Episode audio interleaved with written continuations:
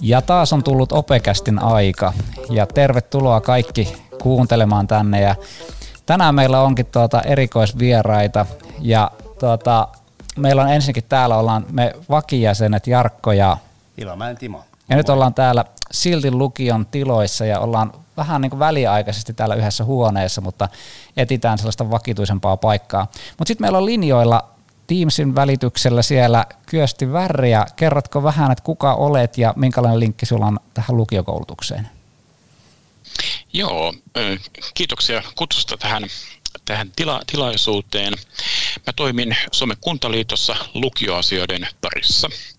Tausta, kohtuullinen tausta lukiokoulutuksessa myöskin jo aiemmin, eli tai, taisi olla, olla niin kuin kolmas vuosikymmen alkamassa lukioreksinä, kunnes sitten vajaa kolme vuotta sitten, eli 2018 vuoden alussa siirryin kuntaliittoon. Eli kuntaliitto on tietenkin kuntien edunvalvoja ja kunnat on keskeisin lukiokoulutuksen järjestäjä. Kunnallisessa lukiossa opiskelee tällä hetkellä semmoinen 87-88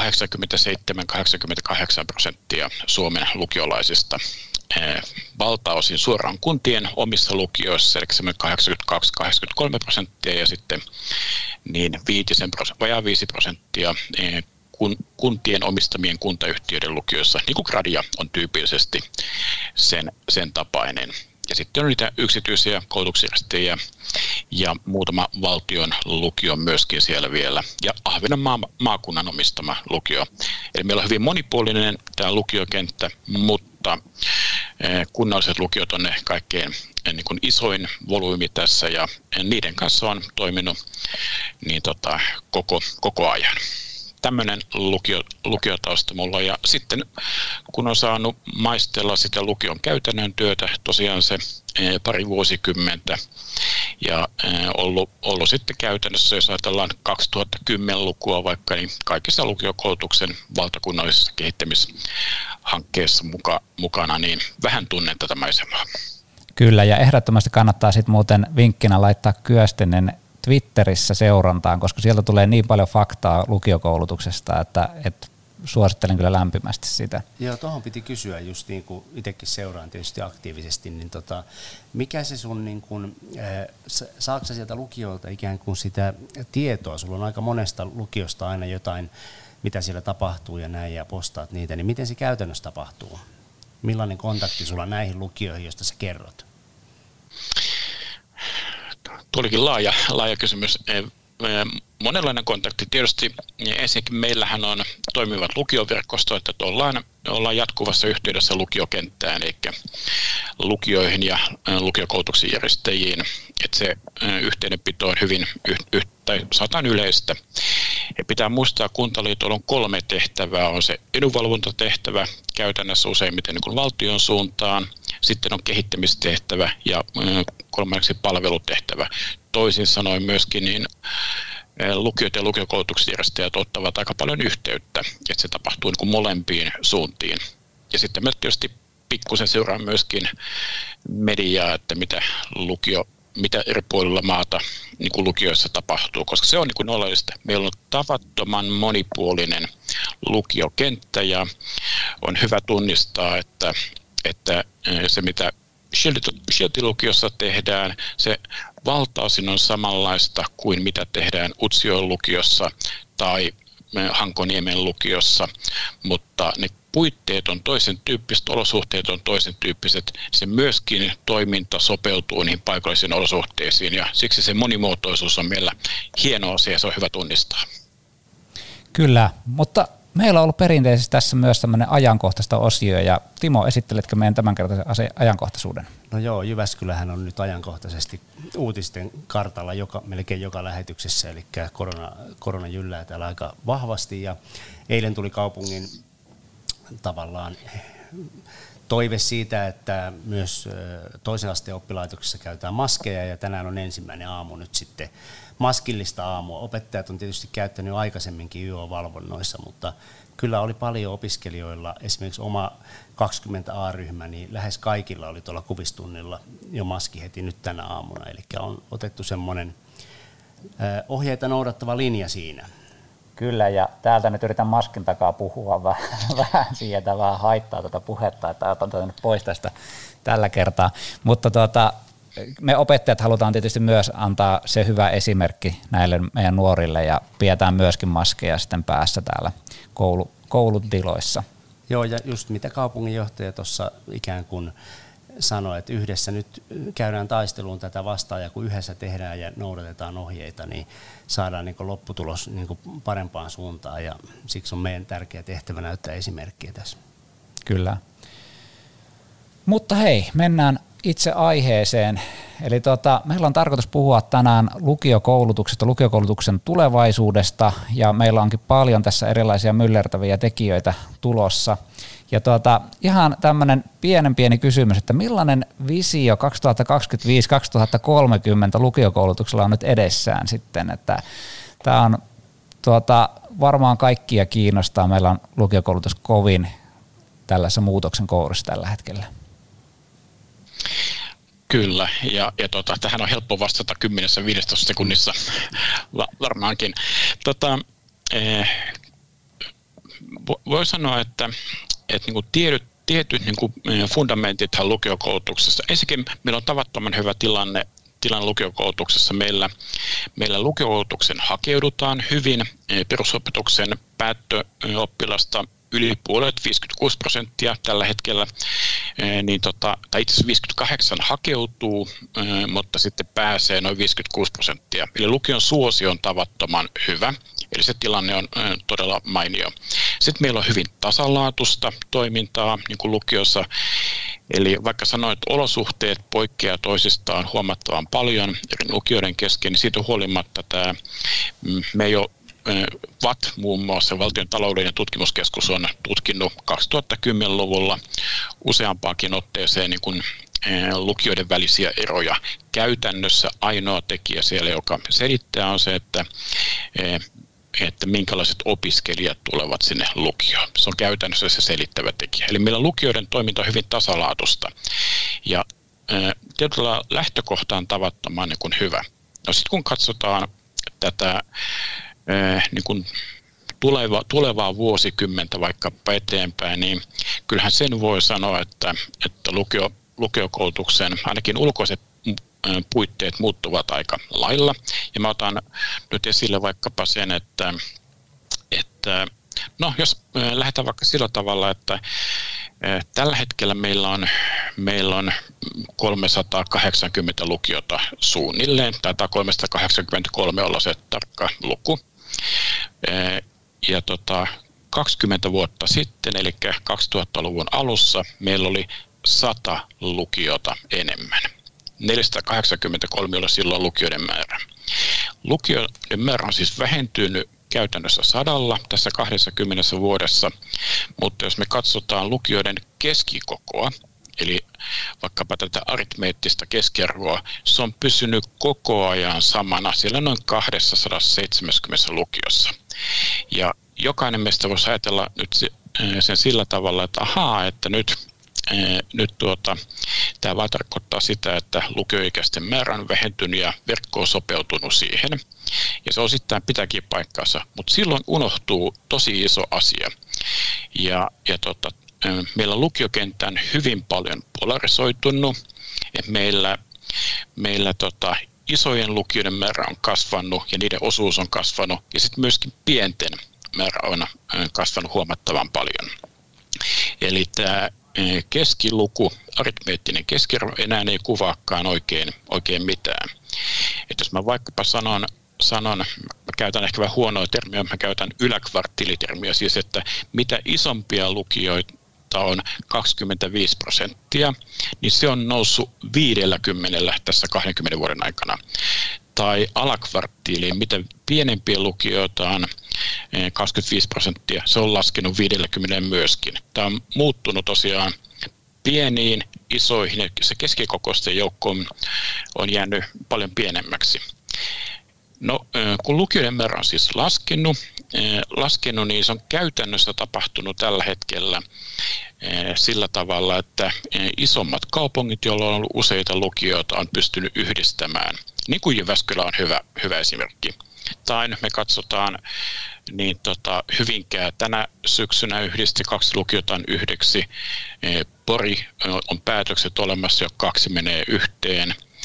E, Lahdessa kolmesta tulee kaksi ja niin edelleen. Tätä kehitystä on vielä mahdollista jatkaa jonkun, aikaa, mutta kun siellä se pienten lukioiden määrä on kasvanut, suhteellisuus on kasvanut, niin iso haaste tulee olemaan, että mitä tapahtuu oikeasti lukioverkolle niillä seuduilla, jossa niin tota, on enää yksi, yksi lukio. Ja tämä on se iso haaste koko Suomen niin lukiokoulutuksen kannalta, lukiokoulutuksen alueellisen saavutettavuuden niin, muuttuminen.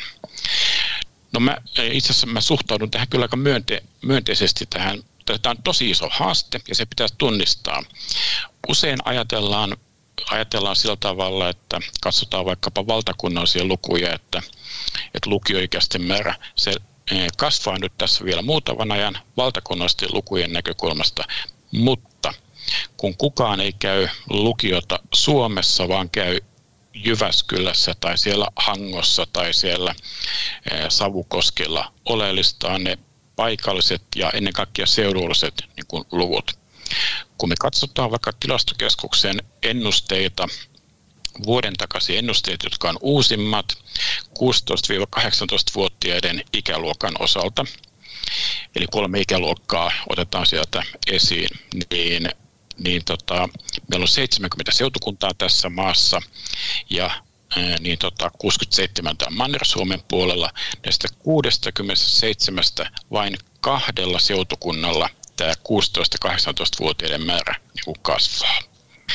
Eli tässä tämä ei koske vain niin kuin, pieniä paikkakuntia, vaan tämä koskee tosi iso osaa niin kuin tämä, koko Suomessa.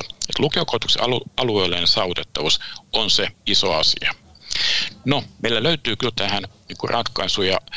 Mä oon ihan vakuuttunut siitä, siitä että me, meillä syntyy semmoisia niin toimintamalleja, malleja, niin tota, lukiot tiivistävät niin kuin yhteistyötään ja, ja tota, syntyy semmoisia toimintamalleja myöskin, että pystytään edelleen tarjoamaan lukiokoulutus osittain lähipalveluna. Otetaan joku Seinäjoki vaikka esimerkiksi, jossa Etelä-Seinäjoen yksikkö. Se on noin 30 kilometrin päässä, 20-30 kilometrin päässä Seinäjoen keskustasta, niin siellä pystytään antamaan alkuvaiheen ensimmäisen tai toisen vuoden opiskelijoille se opetus kokonaan lähiopetuksena. Ja sitten siinä vaiheessa, kun valinnaisuus kasvaa, niin sitten yhdistetään ryhmiä sinne Seinäjoen keskustassa olevaan lukioon. Tai meillä löytyy digitalisaation myötä löytyy toimintamalleja. Otetaan joku mm, Pohjois-Pohjanmaa vaikkapa esimerkiksi, jossa tälläkin hetkellä on se tilanne, että Oulun Lyseon lukiolla on filiaali Tyrnävän kunnan alueella 32 kilometrin päässä. Oulun Lyseon lukion seinät ovat 32 kilometrin päässä toisistaan. Osittain opettaja, eli ne tyrnäväläiset nuoret ovat siellä vanhassa Juustolassa, niin tota, kokoontuvat sinne niin päivittäin. Opettaja osittain, ta, joskus opettaja tulee sieltä Oulun Lyseon lukiolta, tulee Tyrnävälle antamaan lähiopetusta. Ja osa siitä lähiopetuksesta tapahtuukin verkon kautta. Toimii aivan loistavasti. Edelleen nämä tyrnäväläiset nuoret sanovat, että ei, tällä menettelyllä, kun ne kokoontuvat siihen niin kuin kunnan keskustaan, siihen vanhaan juustolaan, he pystyvät eh, voittamaan päivässä puolitoista kaksi tuntia koulumatkoja.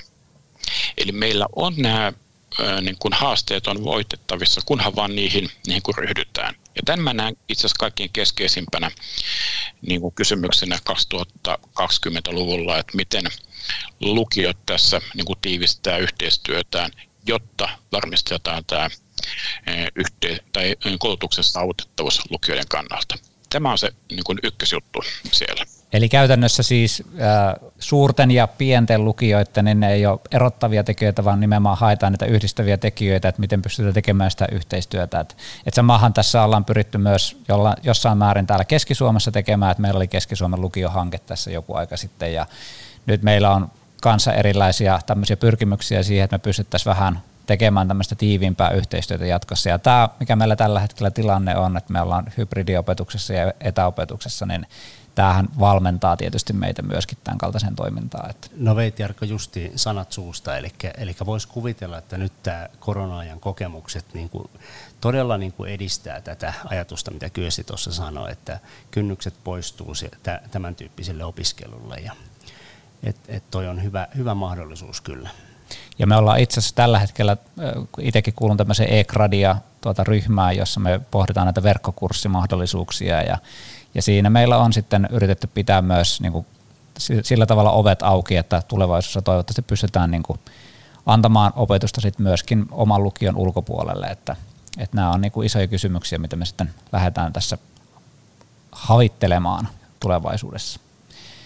Mutta miten sitten, meillä on toinen sellainen tosi iso myllerys tulossa tässä, eli puhutaan jatkuvasti varmempana ja varmempana tätä oppivelvollisuuden pidentämistä, niin miten näet, että miten tämä näkyy lukiokoulutuksessa niin kuin tulevina vuosina, jos tämä nyt oletetaan, että tämä oppivelvollisuuden pidentäminen tulee?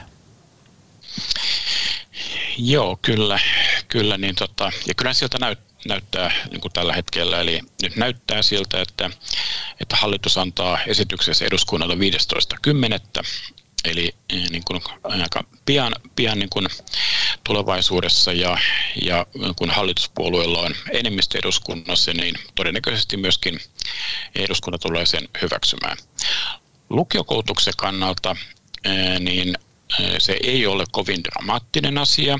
Me tiedetään, että lukiokoulutuksessa keskeyttäminen sekin on pientä. Mä äsken kuvasin sen, että lukiokoulutukseen hakeudutaan hyvin. Sitten me tiedetään, että keskeyttäminen on pientä. Se on siellä kolmen prosentin paikkeilla ollut vuosittain pitkän, pitkän aikaa, josta puolet on sitä hyvää keskeyttämistä, eli siirrytäänkin toiseen koulutusmuotoon käytännössä ammatilliseen koulutukseen. Eli e, lukiokoulutuksen keskeyttäminen puolentoista prosentin paikkeilla, niin, niin se ei ole mikään niin kuin ongelma tässä tässä kohtaa, mutta se lukiokoulutuksen kannalta oikeastaan on, on niin kuin oppivelvollisuuden laajentamisella, tämä laajentaminen tuo oikeastaan kaksi, kaksi semmoista, niin kuin, jos mä sanoisin, niin kuin lisähaastetta. Ensinnäkin niin tota, se on, näyttää siltä, että se tulee, tulee niin kuin valtion puolelta toteutumaan alirahoitettuna. No me tiedetään muutoinkin, että niin valtion leikkausten, ratusleikkausten vuoksi niin lukiokoulutuksessa puuttuu se noin tuhat euroa per opiskelija. Ja radiassa te tiedätte sen oikein, oikein hyvin, hyvin, mutta se tiedetään joka, joka puolella. Onneksi kunnat on pelastaneet lukiokoulutuksen, että lukio, kunnat, on, kunnat ei ole suostunut ajamaan lukiokoulutusta alas sillä tavalla, kun valtio on näillä rahoitusleikkauksillaan niin ohjannut.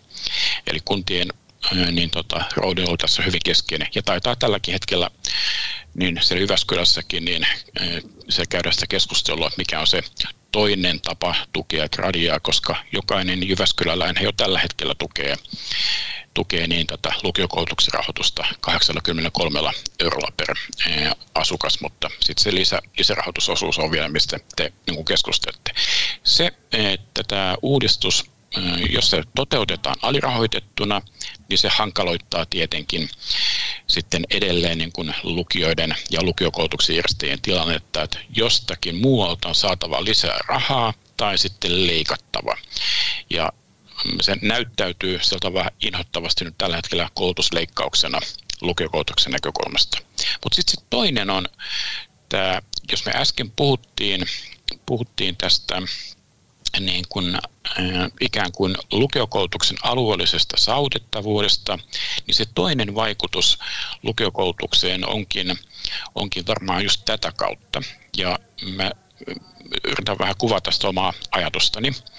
Eli tämä oppivelvollisuuden laajennus, kun tämä tuo tullessaan tämän koulutuksen maksuttomuuden, ja ja tota, koulutus sinällä on jo maksutonta, mutta nyt sitten jatkossa oppimateriaalit muuttuu maksuttomiksi opiskelijan kannalta, niin, niin tota, eh, silloin poistuu poistuu niin kuin yksi niistä kilpailutekijöistä, jota osa pienistä lukiosta on voinut käyttää, kun ne on saanut pidettyä oman pitäjän pojat ja tytöt siellä oman paikkakunnan lukiossa, eh, kun on pystytty tarjoamaan ainakin osa oppimateriaaleista ehkä jopa maksutta käyttöön.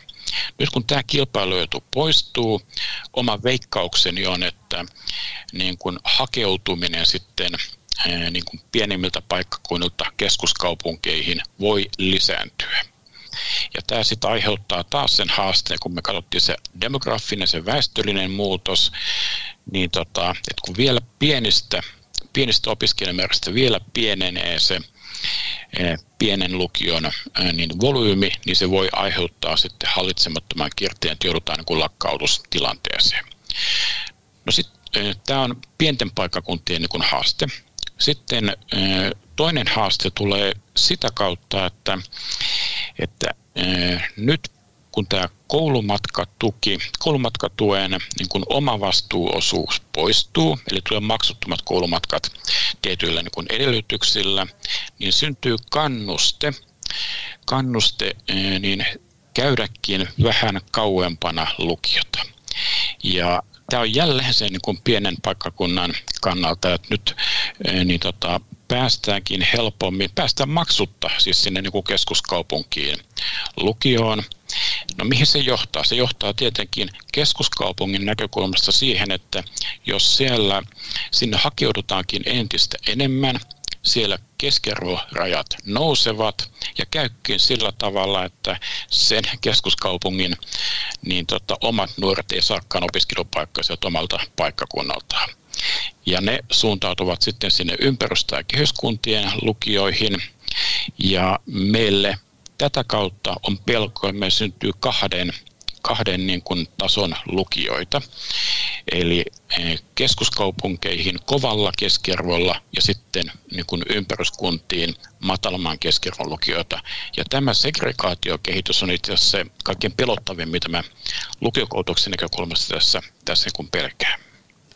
Joo, opovuosilta tulee mieleen just tuota, tätä, että kun kyseli aina, että miksi tulit tänne Jyväskylään ikään kuin kauempaan, niin siinä oli minusta pari selitystä aika usein. Toinen oli se, että halusi uudet kuviot, uudet kaverit sieltä pieneltä paikakunnalta. Toinen oli sitten haku erityislukio, urheilulukioon tai näin. Että tuota, kyllä sillä, sillä on niin kuin, tavallaan niin kuin perusteita tuolle ajatukselle ja ja kuitenkaan me ei niin kuin toivota sitä. Me halutaan, että ne pienet lukiot tuossa ympäristössä voi hyviä siellä porukat on, että sen takia me ei tätä markkinointia mitenkään siihen suuntaan niin kuin tehdäkään, että pyritään, pyritään siihen paikallisuuteen. Yksi sellainen, mikä tästä resurssoinnista tulee niin kuin, ö, myös kysymyksenä on nämä oppimateriaalien laatu sitten. Eli montaa opettajaa askarruttaa se, että nyt kun oppilaitos tai kunta maksaa tai lukio maksaa ne oppimateriaalit, niin ja sitten kun sanoit just äsken, että on vähän niin kuin alimitoitusta tässä rahoituksessa, niin miten käy meidän oppimateriaalien laadulle siinä tilanteessa? Joo, ollakseni ihan rehellinen, niin mä, mä en näe tuota niin kuin itse asiassa kaikkein keskeisimpänä asiana, jos sä sanois sillä tavalla, että kyllä meillä perusopetuksessakin opetuksen järjestäjä on hankkinut oppimateriaalit, että mä tunnistan tuon niin kuin huolen, mä pidän sitä tässä kokonaisuudessa niin kuin aika, kuitenkin aika pienenä, pienenä niin kuin asiana, mutta tosiasiahan on se, että kun niin on niukasti, niukasti niin kuin rahaa, jostakin sitä on, jostakin on sitten niin kuin karsittava.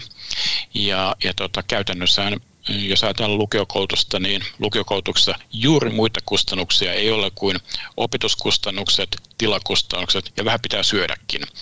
Eli siitä ne niin kuin käytännössä sy- syntyvät, niin, niin tot, kyllä tiuk- tiukkaan paikkaan joka tapauksessa tullaan, kun että jos, jos niitä toteutuu alirahoitettuna. Muistaisin, että siellä on se sadan miljoonan rahoitusleikkaus edelleen olemassa. Se ei ole poistumassa mihinkään, vaan näyttää siltä, että hamaan tulevaisuuteen, ainakin lähivuosina on, on niin kuin säilymässä.